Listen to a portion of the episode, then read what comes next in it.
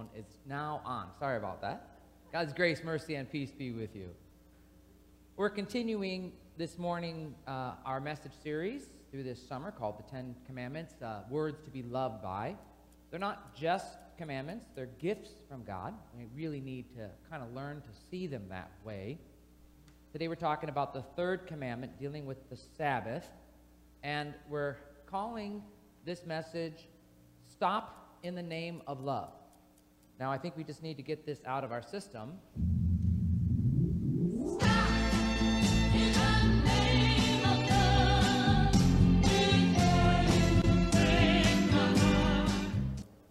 Okay. So now that's done, right? It's oh, oh, over. We're not going to think about that anymore, at least try not to. Uh, let's take a look at this third commandment that God gives to us in Exodus chapter 20. If you're able to read the screen, let's read this together.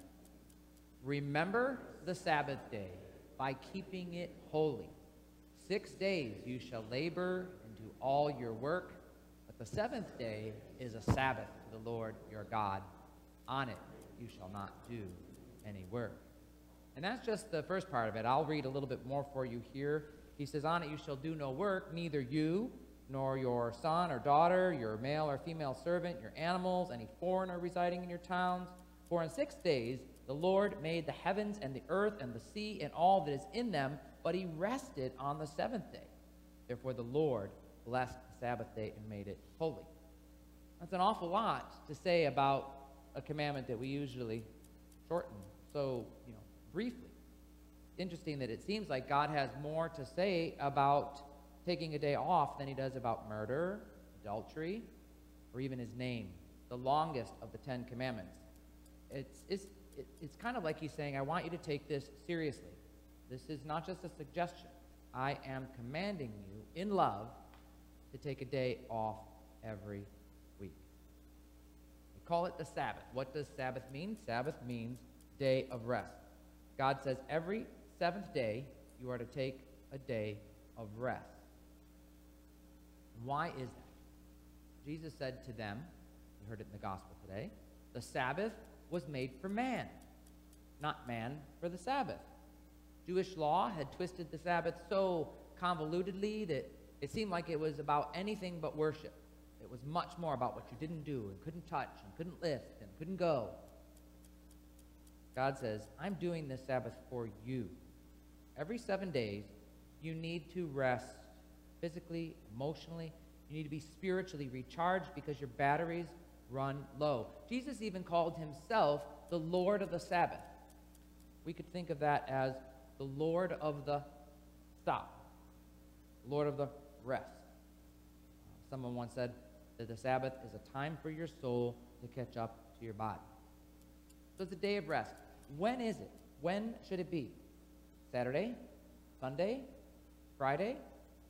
I think, truthfully, it doesn't matter which day, as long as you take a day once a week, the seventh day. Now, traditionally, that was Saturday for the Jews. Shabbat, Sabbath, actually is what they call that day of the week. Saturday, Shabbat. The word Shabbat itself actually shares in Hebrew the same root word, the same word, uh, same root letters, if you will, as the word seven or seventh. So there's all of that meaning kind of tied up when we say Sabbath, Shabbat, seventh. In the New Testament, we find that the, the New Testament Christians, the early Christians, they began to worship on the first day of the week rather than the seventh. Of course, every seven days there's another first day. It was the first day of the week that they came together to break bread. Uh, Paul in, instructed the Corinthians to set aside their offerings on the first day of the week. That was the day that Jesus was raised from the dead. Apostle John in the book of Revelation calls it the Lord's Day. That on the Lord's Day I was in the Spirit. Uh, so it became the custom of Christians to celebrate the Sabbath on Sunday, day of the resurrection. Actually, if you want to be strict about it, you really kind of can't because the Apostle Paul, in the book, in his, his letter to the Colossians, he said Christians should no longer be tied down to a specific day. Therefore, do not let anyone judge you by all these things including a Sabbath day. It's not something to be judged by, it's something to be loved by, something that God gives us. It's a day, however, that needs to be set apart. Whatever seventh day you choose for your Sabbath, it needs to be holy. That's what holy means, is set apart, dedicated. Something should be different about that Sabbath day. Many things probably should. Because when you do that, you set it apart as special to the Lord. So, how do we then keep this day holy and special? Sacred, if you will. I'm going to share with you three areas in which I think we can keep this Sabbath day holy. The first is to use it as a day of rest for your body. So you could say physical. It's a physical rest. Your body needs to rest. Otherwise, it may burn out if you work too hard, if you don't take time. Uh, Pastor Bob is on sabbatical, which, by the way, do you notice the connection of Sabbath and sabbatical? Time to rest. Psalm 127 says it's in vain that you rise early and stay up late and toil for food to eat, for he grants sleep or rest to those that he loves. It's so important that in the commandment itself, I'm going back to Exodus 20 here really quickly, God uses himself as an example of taking rest. For in six days the Lord made the heavens and the earth, the sea, and all that is in them, but he rested on the seventh day. Was he tired? Uh, doubtful uh, that he was tired. No, he was modeling this important principle, saying it's even important enough for him to do it. So every seventh day, we take a day off. It's a healthy rhythm of life. And isn't it interesting that in today's modern day, we have so many time saving devices? You know what I'm talking about. Think of all of the electronics and the gadgets and the gizmo that you have in your life to save you time. Let me ask you honestly do they save you time or do they make you more work? I think we spend more time taking care of and maintaining our time saving devices then they save us time. I don't know. Maybe that's just me. They seem to have actually uh, complicated our life. But the idea is the same. Uh, if you're burning the candle at both ends, you're just going to burn out quickly. You can have so many irons in the fire that you put out the fire. You can be consumed by those tasks of your life, maybe even your career. And there is such a draw in our society, a lot of temptation that pulls us toward more work. You get more money, you get more recognition, more achievement, more accolades, more promotions. If you work, work, work, there's a lot of forces, but our bodies were not built for non-stop work. Book of Ecclesiastes and Solomon's wisdom wrote, The toil of fools wearies them, for they do not know the way to town. Uh, it's, I think the way I interpret this is you can toil so much that can, it can affect even your regular abilities to do simple things like going to town. That's kind of how I look. You toil so much, you lose your way. My question for you is, is what you're doing, and maybe even in your retirement years, you may not have a job, but you can be doing things that are constantly demanding more from you than is healthy. Do you bring your work home? I think one of the one of the bad things that came about from COVID was that everybody had to leave the office and work at home, which seemed like a good thing. The problem is there's kind of something healthy about having your home be a place for rest and your work be a place for work. So I'm not saying if you're working at home that, that that's bad, but it's just something to be, be uh, aware of. Uh, that, that all that time, it, uh, I think if, if we have all that time that we can constantly work sort of 24 7, kind of interrupts the system that God gave us.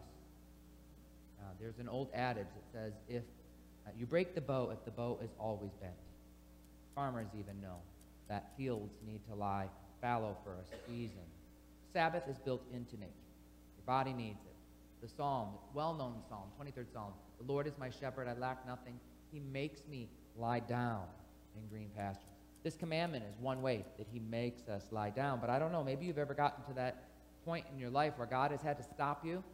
You've worked so hard, you've pushed so hard. Have you ever noticed when you when you go through that season of extra toil that it's like your immunity goes down? It seems like when you do stop for a second, that's when you get sick. We're working too hard. God will, if He needs to, He will make us stop.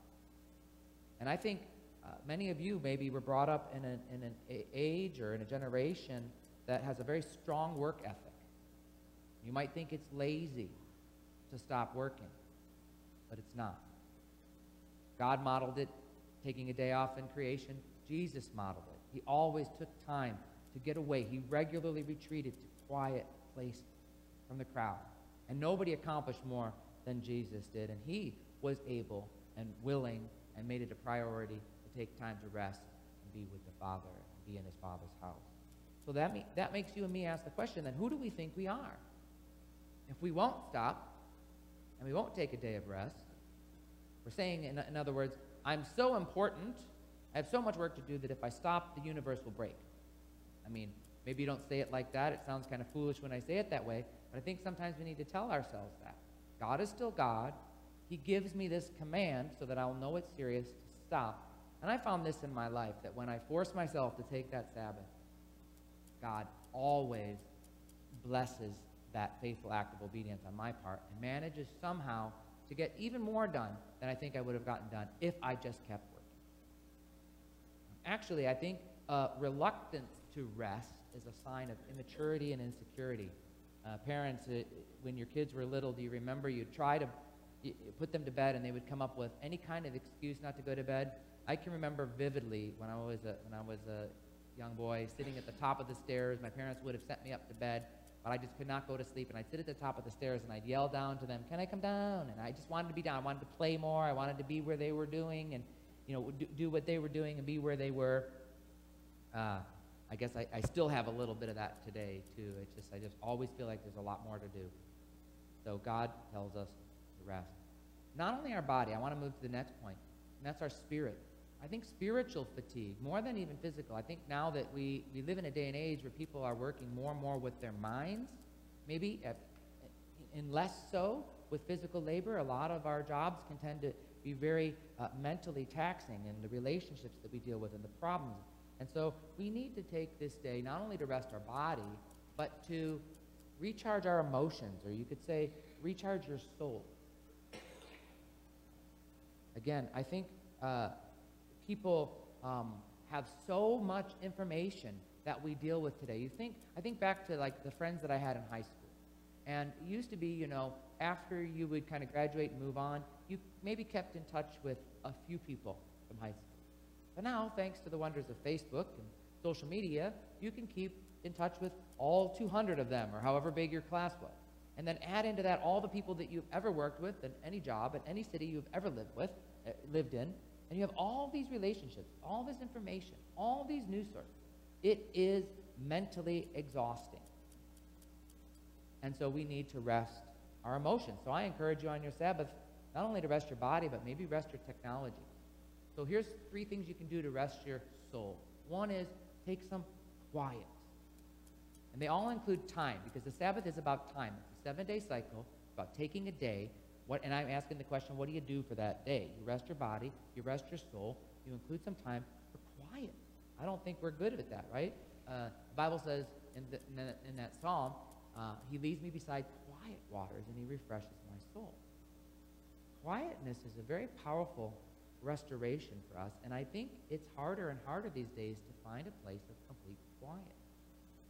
Even in our neighborhood, um, they put a road through, so now we hear cars and trucks and motorcycles and sirens, and and and sometimes you, you need to actually work to find a place where you can actually have some quiet.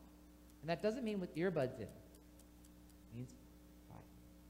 Quietness and confidence is my strength, the Bible tells us. Be still, Psalm 46, be still and know that I am God. Part of your Sabbath needs to be quiet time. And I think a lot of us will take our Sabbath, we maybe we're good at stopping work, but then we fill it with all kinds of recreational activities and shopping and, and all of that. It's possible that you'll go back to work on Monday and your, your, your spirit won't have rested. You might have rested your body, you might have changed your pace, but you never took that quiet time. When I uh, used to be camp pastor in the summer, we had a time built into the schedule for the kids, and on the schedule it said FOB, which was flat on bunk. And they didn't have, we encouraged them to use that time to read their Bible, but it didn't matter. We just wanted them quiet, not talking on their bunk. That's a great, great uh, illustration and message for us to continue today. And I think the internet doesn't help us with this because uh, we've just got impatient, busy lives. And it was, you know, this isn't really anything new, right? There's nothing new under the sun. Even in Jesus' day, because so many people were coming and going that they didn't even have a chance to eat, he said to his disciples, Come with me by yourself to quiet get some rest. Jesus had to turn down the noise and go to a quiet place too. So we do that as well. Our soul needs to catch a breath. Find some quiet. Good time for family. Anybody like home movies? Uh, when I was younger, my mom had a, a, video camera. It was one of those VHS ones, you know, the tapes that were this big, and you kind of put them in and have them on the shoulder, kind of like you see with the, looks now like the people that film sports, you know, those big cameras, all this for a little VHS tape. My mom used to love to film. I, I was going back looking through some family movies, and I noticed that a lot of the videos that my mom took were, were taken while we were sitting on this patio at our house growing up. And it was just, it would, the family would just gather on Sunday usually after church, usually around pasta. I'm, I'm Italian, some sort of a, you know, Italian food. And we'd all get together and we'd just kind of sit and talk on the patio. So there's tons and tons of these videos. And it really wasn't just our family, actually. This was, I think, something that uh, a lot of people did. It was just kind of built into the culture um, that you would you know, have church, spend time with family, and God wants us to do that as well. One, one place, particularly with your spouse. Solomon says, enjoy life with your wife whom you love. Uh, today's busy life, you need to take time for your family, time to talk to your spouse, have fun with your kids, or maybe to do something fun with your spouse and talk to your kids. Whatever God is, is leading you to do, take time for your family. And then I just want to say, as, as part of resting your spirit, you need time with other believers. You need time with fellowship. We read in, in Hebrews let us not give up meeting together, as some are in the habit of doing, but encouraging one another, all the more as you see the day approaching. Um, another place that we see in the Psalms, David says, I rejoiced with those who said to me, Let us go to the house of the Lord. He looked forward to go to the house of the Lord. Why? Because it was a time to be rejuvenated by the other believers. Um, and again, I think this is something not to just keep harping on COVID, but I think it's something bad that happened with COVID is we kind of thought, we, we learned, if you will, that we could do church at home, but I think we also have learned that church at home isn't the same as church at church. You have to be at home, and, we always have a time of prayer for some of those shut-ins, those people who can't be with us, and we want them to feel a part of our fellowship, and so the, the screens are a good way to do that. But if you are able to be here, coming to be with the other believers, it's a way to nourish. It's some, use some of your Sabbath time to be with other believers who can lift you up. Maybe you've experienced this. You thought to yourself, I just don't have time. I don't really feel good today. I've got so much to catch on. I don't really feel like I can go to church. Of course, I'm speaking to the choir, as they say, because you are here today. But maybe you've, you've found those times where you just didn't really want to go, but you came and you were so glad that you did.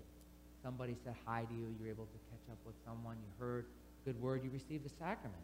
There's so much to be gained by gathering together. Your church family is a special community, and it, it's not just in the name of the church. It is a community of believers for you to gather with. All right. So you rest your body, you recharge your emotions or your soul, and you refocus your spirit. This is a critical, central part of the Sabbath is, we read in the Psalms, Come, let us bow down in worship. Let us kneel before the Lord our Maker You have to have the worship component of your Sabbath in order for it to truly be a holy day, to focus on God, and particularly to receive his Spirit through word and sacrament. So the Sabbath day, uh, in Luther's Catechism, we read that, you know, he, what does this mean? We should fear and love God so that we do not despise preaching and his word. In other words, be there. And Luther goes on in his large catechism to give a warning if you don't. Where the heart is idle and the word does not sound, he, meaning the devil, put that devil in there, um, the word devil, he breaks in and he's done the damage before we're aware. It's a warning. If we are not, if we're remaining idle on our Sabbath, you know, there's that, that uh, parable that Jesus tells about how you clean the house, you sweep it clean, but then seven demons move in.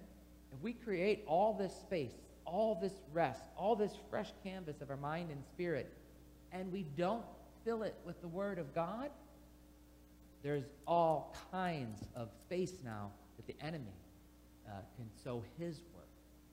So we use it to get the Word of God on our Sabbath. In other words, it's a big day, a big, big mistake if we take the day, we use it for rest and recreation, but we don't refill our spirit with God's, uh, with God's Word, His power, and His love.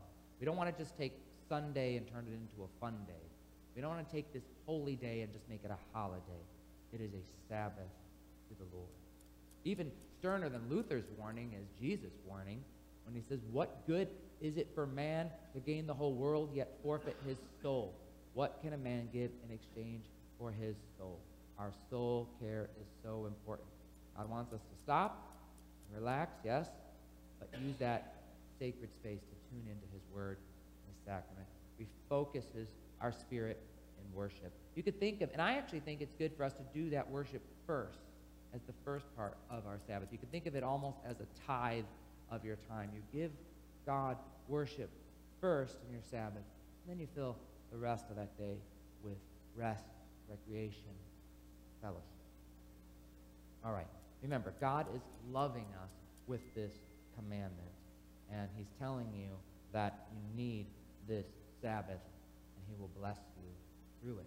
He does. He will multiply the benefits, just like anything that we give Him in faith, right? It's the loaves and the fishes. Anything that we offer Him, He multiplies the benefit. So for you, it might just be a small extra thing that you do on your Sabbath to make it spiritual. He's going to multiply. Another uh, quick way that you could think about it is you know how you get a new car and you get the little book, the maintenance book, and it tells you when you're supposed to do all the changing filters and whatever. That's the manufacturer knows what the car needs to be maintained. This commandment is the manufacturer telling us, here's how you maintain it you take a day of rest. Commandment is really like all, all of God's commands. It's for you. God is for you. He sent his son for you. And just like with all of God's commandments, we can fail to keep them.